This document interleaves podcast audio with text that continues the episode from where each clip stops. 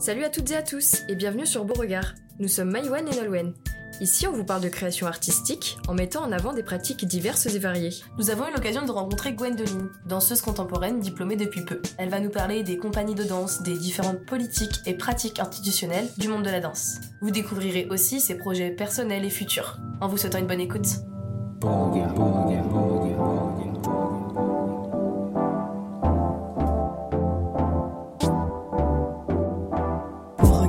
Regard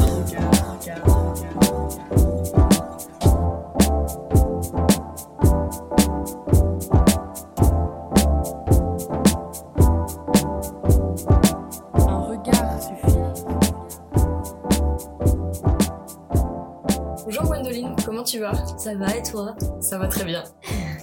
Salut Gwendoline. Alors déjà pour commencer, est-ce que tu pourrais du coup rapidement te présenter et c'est quoi vraiment concrètement du coup ta pratique artistique à toi? Donc moi je m'appelle Gwendoline, j'ai 23 ans et je suis euh, danseuse contemporaine, euh, jazz.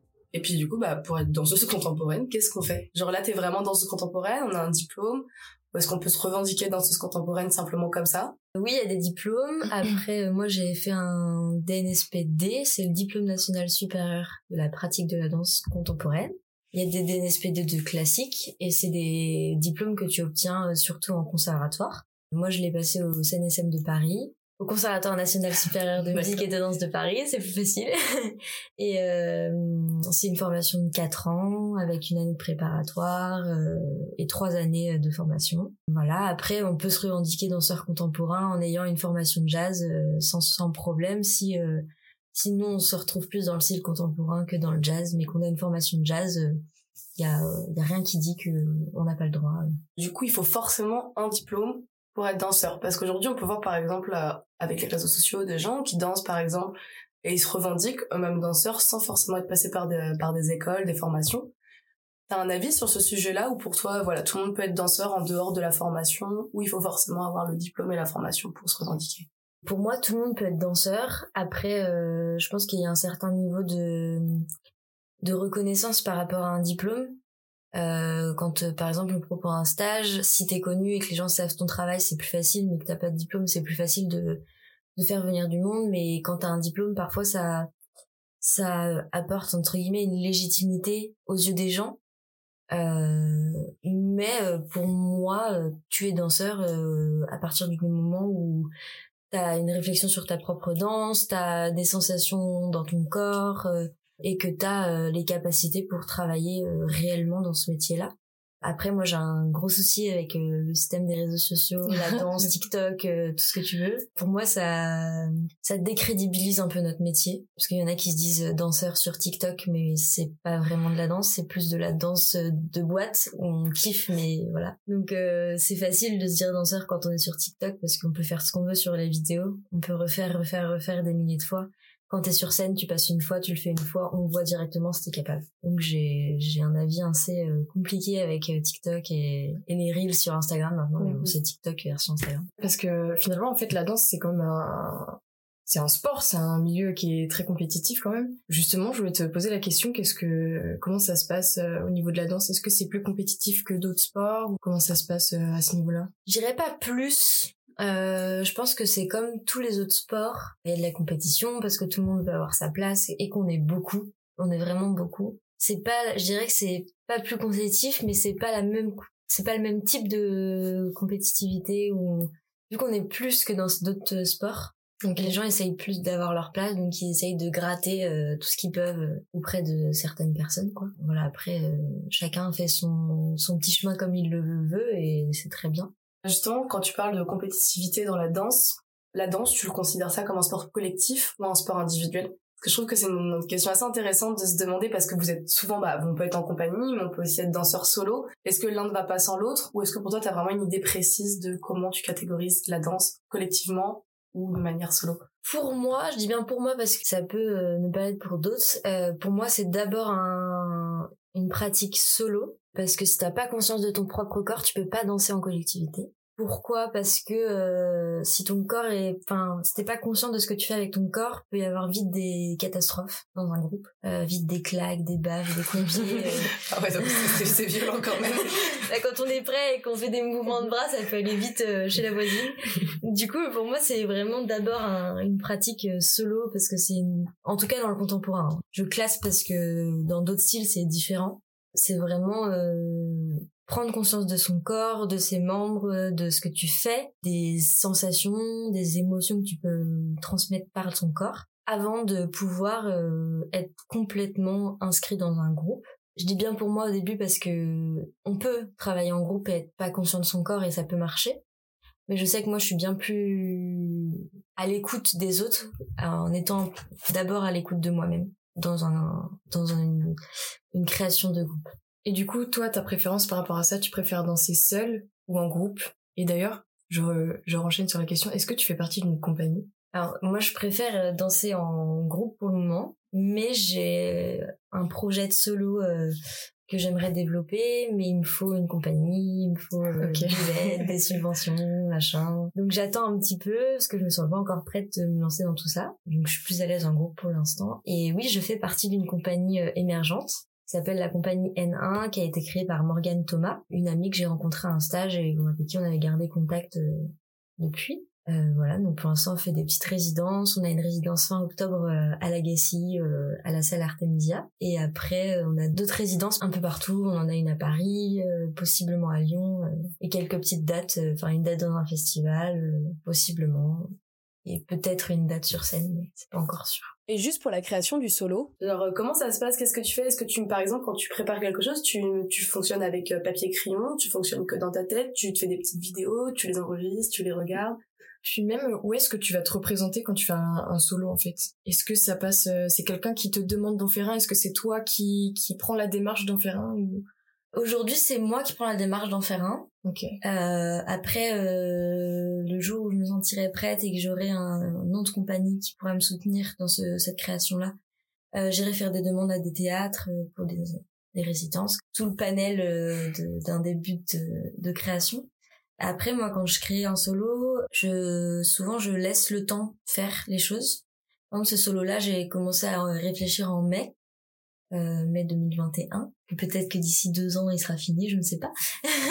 Mais euh, je suis partie d'une idée euh, de quelque chose qui, je veux pas dire le thème parce que je veux pas me porter euh, malheur, je suis un peu superstitieuse. Mais euh, je suis partie d'un sujet qui me touche, d'un questionnement que j'avais moi-même et j'ai essayé de faire des recherches. Après, souvent, j'essaye de chercher des, des témoignages où je vais vers les gens pour des témoignages. Bah, des articles, euh, des photos, euh, des tableaux, des, des chansons, enfin, ça peut passer partout. J'essaye de m'inspirer un peu de plein de choses pour me nourrir euh, plus profondément. Après, je fais des beaucoup d'impro où je me filme et c'est vrai que souvent je les re-regarde plusieurs fois pour voir un peu ce que je peux choper, euh, ce qui est vraiment intéressant ou pas. euh. Après, j'essaye de réfléchir euh, sur l'espace que j'utilise. Après, il y a toute une réflexion sur le, la profondeur et sur comment je vais pouvoir décrire ce solo-là. Pour moi, la finalité euh, de, la création, c'est la réflexion sur le costume. Parce que c'est comment euh, le costume va apporter euh, à ce thème, à cette réflexion, visuellement aussi pour le public. Et avant le costume, il y a aussi toute la réflexion scénique de est-ce qu'on fait une scénographie, est-ce qu'on ajoute des objets, des personnes? Qui ne dansent pas forcément, mais en tant que mannequin. Moi, c'est souvent les thèmes sur lesquels je me base pour euh, commencer. Après, ça peut aller plus loin, mais euh, C'est un long travail, quoi. Il faut s'imaginer des années, en fait, de préparation pour un solo qui va durer à peu près combien de temps, toi, si tu t'imagines, là, par exemple, une durée de ton solo? Euh, j'aimerais bien commencer à 15 minutes. Déjà, en solo, 15 minutes, c'est énorme. Mais après, pourquoi pas le faire durer à 30 Mais les 15 minutes, je vais les faire euh, d'ici un an, je pense. Hein. Enfin, après, moi, c'est moi, je fonctionne... euh, je mets beaucoup de temps parce que je me remets beaucoup en question et genre... euh, du fait de mon manque de confiance sur certains points, je suis capable de tout couper et tout refaire jusque depuis le début. Donc ça prend du temps pour être réellement satisfait de son travail. Euh, Il y en a qui arrivent à faire des créations tous les ans euh, comme ça et je- ça me fascine. Moi, je, je, je suis impressionnée parce que leur réflexion est est très claire, elle va vite. Puis je pense qu'ils savent où ils vont, ils sont, ils savent ce qu'ils font, ils sont, ils savent qu'ils sont capables de produire aussi. Donc c'est tout un, travail sur soi-même. D'ici peut-être 7-8 ans, pour moi, ça sera différent et j'irai beaucoup plus vite. J'espère. En tout cas, on te souhaite vraiment bonne chance dans ce projet euh, solo, euh, du coup, de créer un solo. Bon courage. Merci beaucoup. Je rebondis juste sur le terme de compagnie, parce que je pense que c'est un terme que les gens comprennent pas très bien dans le milieu de la danse, ce que c'est concrètement. Donc c'est cool, t'as pu l'expliquer un petit peu, bah, justement, les résidences, le fait que vous pouvez performer dans lors de festivals, sur scène aussi. Est-ce que tu pourrais juste développer un tout petit peu vraiment ce principe de compagnie de danse, comment ça fonctionne, comment on est recruté, euh, justement, les subventions, elles peuvent venir d'où? Est-ce qu'il faut faire des demandes, des, enfin, des dossiers de subventions, justement? Est-ce qu'on a des bourses de la part euh, d'État, d'institutions? Alors en fait c'est hyper compliqué et je comprends que on comprenne pas forcément parce que même nous en tant que danseurs des fois euh, c'est assez complexe. Déjà de base la compagnie c'est juste que ça nous permet d'avoir un nom pour pouvoir demander des aides, faire des demandes de lieux pour pouvoir travailler. Parce que sans ça on n'a pas le droit de faire des demandes. Et c'est aussi ce qui permet d'avoir euh, un bureau pour pouvoir rémunérer ces danseurs, qui n'arrivent pas tout de suite, parce que quand c'est une compagnie émergente, forcément, il faut le temps d'avoir des, sous dans la trésorerie. Et normal que les danseurs sont pas sont pas payés tout de suite. Et on l'accepte parce que c'est comme ça. Après, euh, par rapport aux subventions, mais c'est moi j'avoue que je m'y connais pas encore trop trop et euh, je dirais que c'est d'abord enfin c'est le bureau de la compagnie qui fait ses demandes directement à des des groupes, des centres. Je, voilà. Souvent, on peut demander des aides euh, à des théâtres. On leur demande d'acheter notre euh, spectacle et ils nous proposent des dates en fait euh, et nous rémunèrent en fonction de ça, mais ça vient pas tout de suite quoi. Le milieu de la danse, est-ce que tu penses que tu peux le caractériser comme milieu précaire sans vouloir porter un jugement complètement négatif en fait à ça, mais je sais que les milieux de la culture aujourd'hui, que ce soit de la danse, que ce soit du théâtre, euh, les professions d'intermittents du spectacle aussi, c'est des milieux aujourd'hui qu'on peut considérer comme assez précaires parce que c'est pas des domaines qui sont forcément très reconnus. On vous apporte pas les subventions de manière forcément régulière en plus. Même chose, la rémunération, comme tu dis, bah tu commences, c'était pas forcément rémunéré. La précarité, c'est quelque chose qui t'inquiète un petit peu dans ce milieu peut-être? Aujourd'hui, je dirais oui parce que euh, ça reprend doucement et que on est beaucoup qui n'ont pas de travail et donc il y a moins de place pour tout le monde. Après, pour plus tard, je dirais non parce que on a des idées, on trouve toujours des moyens pour euh, faire aboutir nos idées et on a la chance de pouvoir créer ses propres créations, faire euh, son propre chemin sans chercher à rentrer dans une très grande compagnie qui est un but aussi pour tous parce que c'est c'est ça donne envie mais on a la chance de, pouvoir euh, aller là où on a envie et euh, pas forcément dans un dans un endroit qui est déjà créé. Comme bah, mon ami qui a créé sa compagnie on peut créer sa propre compagnie euh, tout seul comme on a envie est-ce qu'il y a une compagnie dans laquelle tu aimerais beaucoup danser ou travailler avec un chorégraphe qui est assez reconnu et avec qui t'aimerais bien collaborer ou un danseur ou une danseuse avec qui t'aimerais forcément euh, côtoyer eh ben, je vais faire pleurer beaucoup de danseurs, mais non. euh, j'ai pas réellement d'objectif euh, particulier de compagnie ou de chorégraphe ou de danseur avec qui je veux travailler. Pas parce que euh, rien ne me plaît, au contraire, mais parce que j'ai pas envie de me restreindre dans les choix que je pourrais faire aujourd'hui de ce que je vois parce que pour moi, il y a plein de choses qui sont intéressantes. C'est bien plus intéressant, selon moi, je reprécise parce que je veux blesser personne. Mais euh, il y a beaucoup, beaucoup de choses euh, intéressantes et c'est vraiment intéressant justement de travailler avec plein de types de compagnies différentes. C'est hyper formateur, même pour soi-même euh, en tant qu'interprète. Si par exemple je crée un solo demain et que j'ai travaillé avec plein de compagnies différentes qui s'inspirent de plein de styles, de plein d'origines, plein de cultures, bah mon solo sera complètement différent parce que j'aurai intégré tout ça et moi je vais ressortir aussi des choses euh, qui m'ont marqué, que j'ai vécu. Donc j'ai pas de nom à donner. Il y a beaucoup de choses qui m'inspirent, euh, de choses que j'aime voir. Par exemple, la semaine dernière, j'étais à Biarritz. J'ai vu un spectacle de danse basque. Euh, Je ne connaissais pas, j'avais jamais vu danser euh, des gens des danses basques. Ça m'a beaucoup plu. C'est très virtuose comme danse et j'ai trouvé ça très beau. Tu vois, si on m'appelle, euh, bah, tu veux apprendre à danser la danse basque? Oui. tu veux apprendre à danser la salsa? Oui. Enfin, plein de choses, euh, ça, voilà. ouais, le but, c'est vraiment de t'enrichir pour pouvoir euh, en sortir ton unicité. Je sais pas si c'est vraiment le bon terme, mais pour être unique, quoi. Exactement. Ok. Est-ce que tu penses évoluer toute ta vie, du coup, dans la même compagnie? Ou tu penses peut-être pouvoir justement avoir l'opportunité de changer de compagnie? D'abord, ça dépendra de ce qu'on me propose en contrat Mais moi, mon but, c'est de travailler dans plein de compagnies différentes, surtout. Euh, mais si un jour une compagnie me dit, bah écoute, je peux te faire un contrat de 5 ans, on bosse à 100% ensemble, je dis oui. Si c'est un milieu, enfin un endroit qui me plaît, une manière de travailler qui me plaît, je reste justement. Après, voilà, on sait pas ce que l'avenir fait. Mais pour moi, c'est ce que je dirais aujourd'hui. Euh, je, je, veux voir un peu plein de choses, euh, même si c'est des petits contrats. Euh, c'est chouette, je trouve. Est-ce que au sein du d'une compagnie, tu, tu peux voir la diversité au niveau des profils, que ce soit entre les hommes et les femmes, euh, au niveau des, des couleurs de peau, etc. Est-ce que tu sens que c'est un milieu la danse en général qui est assez divers, diversifiée. Après, je sais que tu es assez jeune, donc t'as pas fait énormément de compagnie ou quoi que ce soit, donc ça va être un peu plus dur d'avoir du recul par rapport à ça.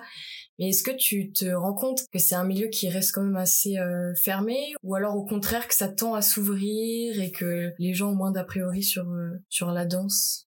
C'est quand même assez diversifié. Après, ça dépend de la compagnie, ça dépend de ce qu'ils recherchent. Parce que parfois, ils peuvent chercher une pour euh, une création euh, juste des danseurs euh, noirs. c'est des demandes, par exemple, que je vois pour des auditions, des femmes qui font 1m70. Euh, je vais pas m'étaler sur ce sujet parce que ça m'énerve. mais je peux faire un mètre bien pour préciser. Je fais 1m57. Donc bon, moi je suis un peu loin d'un mètre 70. Alors s'il y a que des auditions avec des 1m70, ça va être compliqué mais c'est quand même assez diversifié je trouve.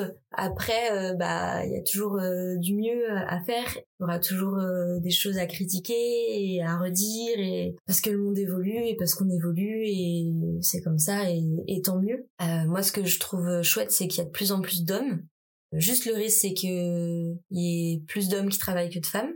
Parce qu'ils sont quand même très privilégiés dans la danse. Parce que de base ils sont moins et que un homme euh, sur scène, ça, c'est très beau, hein, euh, comme une femme sur scène, mais c'est vrai que souvent sur des créations, c'est bien plus intéressant avec un homme qu'une femme. Alors c'est une question qui peut paraître un peu bête, mais pourquoi?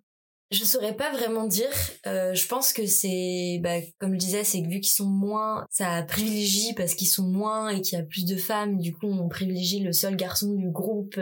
c'est important de le mettre en valeur, tout ça. Aujourd'hui, d'un point de vue chorégraphe, moi c'est vrai que si on me demande de citer des chorégraphes en danse, euh, je citerai beaucoup plus d'hommes que de femmes. Je sais pas si toi c'est pareil d'un point de vue de ton référentiel euh, que tu peux avoir. Euh, oui, mais parce que en fait, euh, on connaît plus d'hommes en tant que chorégraphe parce qu'ils sont plus mis en avant, parce qu'il y a beaucoup d'hommes qui sont directeurs de CCN. CCN c'est un centre chorégraphique national et en gros c'est un lieu, c'est une, une compagnie mais qui reste dans son lieu, qui a un lieu de création et là, euh, tu peux avoir des CDI facilement. Euh. mais il y a euh, aujourd'hui de plus en plus de femmes qui deviennent directrices de CCN. Il y a Maud Le Pladec qui est directrice d'un CCN. Il y a Ambra Senatore qui est directrice du CCN de Nantes. Euh, c'est les deux que je vais citer parce qu'après, euh, je les ai pas toutes en tête, mais c'est les deux qui que je connais moi en tout cas le plus. Voilà, après il y a, il y a beaucoup beaucoup de directeurs hommes comme de conservatoires. Hein. Là, euh, le CNSM a une euh, directrice euh, qui s'appelle Émilie Delorme, qui est la directrice du CNSM global. nous, dans notre secteur danse, c'est Cédric Andrieux. On est contente parce qu'une représentation en tant que femme dans un conservatoire, c'est important pour nous. Voilà, après les autres, je sais pas il y a plus d'hommes en tant que directeur, c'est sûr. Et c'est intéressant parce que tu as quand même un recul par rapport à la situation. Tu te rends compte qu'il y a des trucs qui vont pas dans le milieu de la danse comme dans tout milieu finalement. Si toi tu devais devenir prof un jour, quelle valeur tu voudrais enseigner à tes élèves par rapport à ça? Et de quelle manière tu t'y prendrais euh, pour euh, enseigner ta passion? J'avoue que je sais pas trop. Je dirais déjà de, je leur je leur apprendrai à avoir confiance en ce qu'ils sont capables de faire. Je mettrai jamais personne de côté parce qu'on m'a dit de, en formation, on m'a dit de ne jamais mettre personne de côté et c'est vrai que d'expérience, c'est pas bon du tout. Parce que pour moi, la confiance, c'est ce qui permet de, d'aller le plus loin possible et de se sentir légitime de faire ce qu'on fait. Parce que moi-même, euh, il y a des moments où j'ai très peu confiance en moi et je me sens très peu légitime d'oser par exemple pour ça que mon solo je le laisse traîner parce que je me sens pas légitime d'oser le faire. Mais bon j'ai de plus en plus envie et je pense qu'il va être fait un jour c'est sûr. Après pour moi on peut pas forcément imposer de valeur à, un élève. C'est pas totalement notre rôle malgré qu'on peut leur en donner mais euh, je pense que le plus important c'est qu'ils apprennent eux-mêmes à faire leur chemin et à comprendre comment ça fonctionne aussi euh, ce monde-là. Bien sûr, euh, je vais leur en parler, je vais leur dire des choses, par rapport à mon expérience, mais chaque expérience est différente et on peut pas avoir euh, le même euh, point de vue par rapport à tout ça. Moi, je sais que j'ai un point de vue assez ouvert sur la question, sur plein de questions, mais euh, je serais pas là à me battre pour faire évoluer Mm. euh, forcément. J'aiderais si besoin, mais je suis un peu en retrait en général. Pas parce que j'ai pas envie, au contraire, mais parce que j'ai peur des conséquences. Et voilà, et parce que je me sens pas forcément légitime d'ouvrir euh, ma bouche, on va dire, sur euh, ces sujets-là. Et bah merci Gwendoline d'avoir accepté cette interview et d'avoir pu du coup nous partager ton point de vue sur euh, cette pratique de la danse. C'était avec plaisir d'être là. Merci. Merci à vous d'avoir écouté cet épisode de Beauregard, en espérant qu'il vous ait plu. Et on se donne rendez-vous dans un prochain podcast avec une nouvelle rencontre artistique.